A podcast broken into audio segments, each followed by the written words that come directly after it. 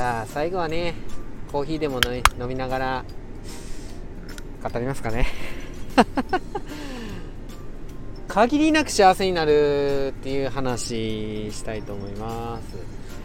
あの幸せって人それぞれって言ってるのにねこんな話するのあれなんですけどあの物を買って幸せってあるじゃないですか。僕ももう20年前もうブランドにかぶれまくってもうブランド大好きみたいな感じで今今でも嫌いじゃないですけどね。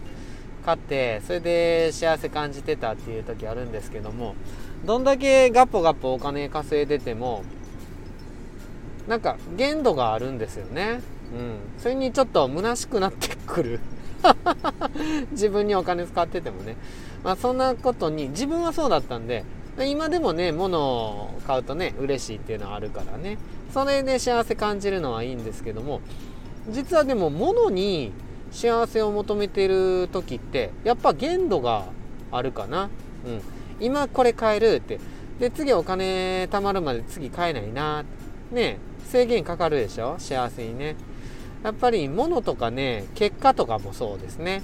次なんかいい結果が出るまで幸せ感じれないっていうのはね、うん、限度があったり制限がかかったり。幸せ感じるのにね制限がかかっちゃうんですよね。自分が幸せになるのに制限がかかっちゃう。じゃあ限りなく幸せになるにはどうしたらいいかっていう。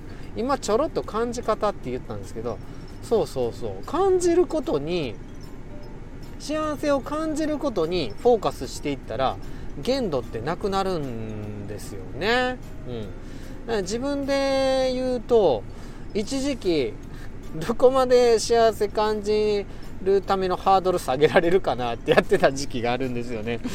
で、そこで得たのが本当に、ね、トイレ行ってヒャって出すだけで、はあ、幸せっていう。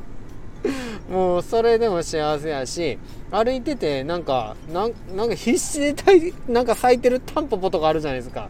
それ見て、う俺は、俺はみたいな感じで、なんかそのタンポポ見てね、あの、感化されたり幸せ感じたりね。ま あ、ね、耳聞こえてとか、目見えてとか、朝起きられたよっしゃーみたいなね。うん。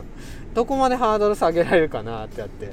でも、そんなことしてると、ガンガン幸せ感じられちゃうんですよね。うん。だから、次、あのブランドを買うのを待つまでもなく、幸せを感じられるんですよ。だから、感じ方にフォーカスするだけで幸せが限りなく訪れますね。うん、そこにチャレンジしてもいいんじゃないですかね。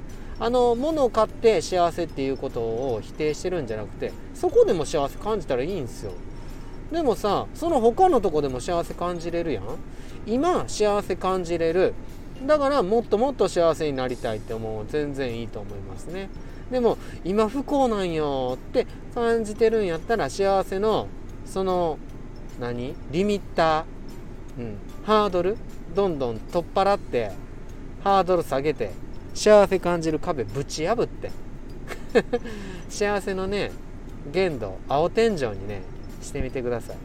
じゃあねもう幸せだらけになると思います。はい。じゃあ休憩終わりなんで知らんけど今日も一日楽しんでくださいね。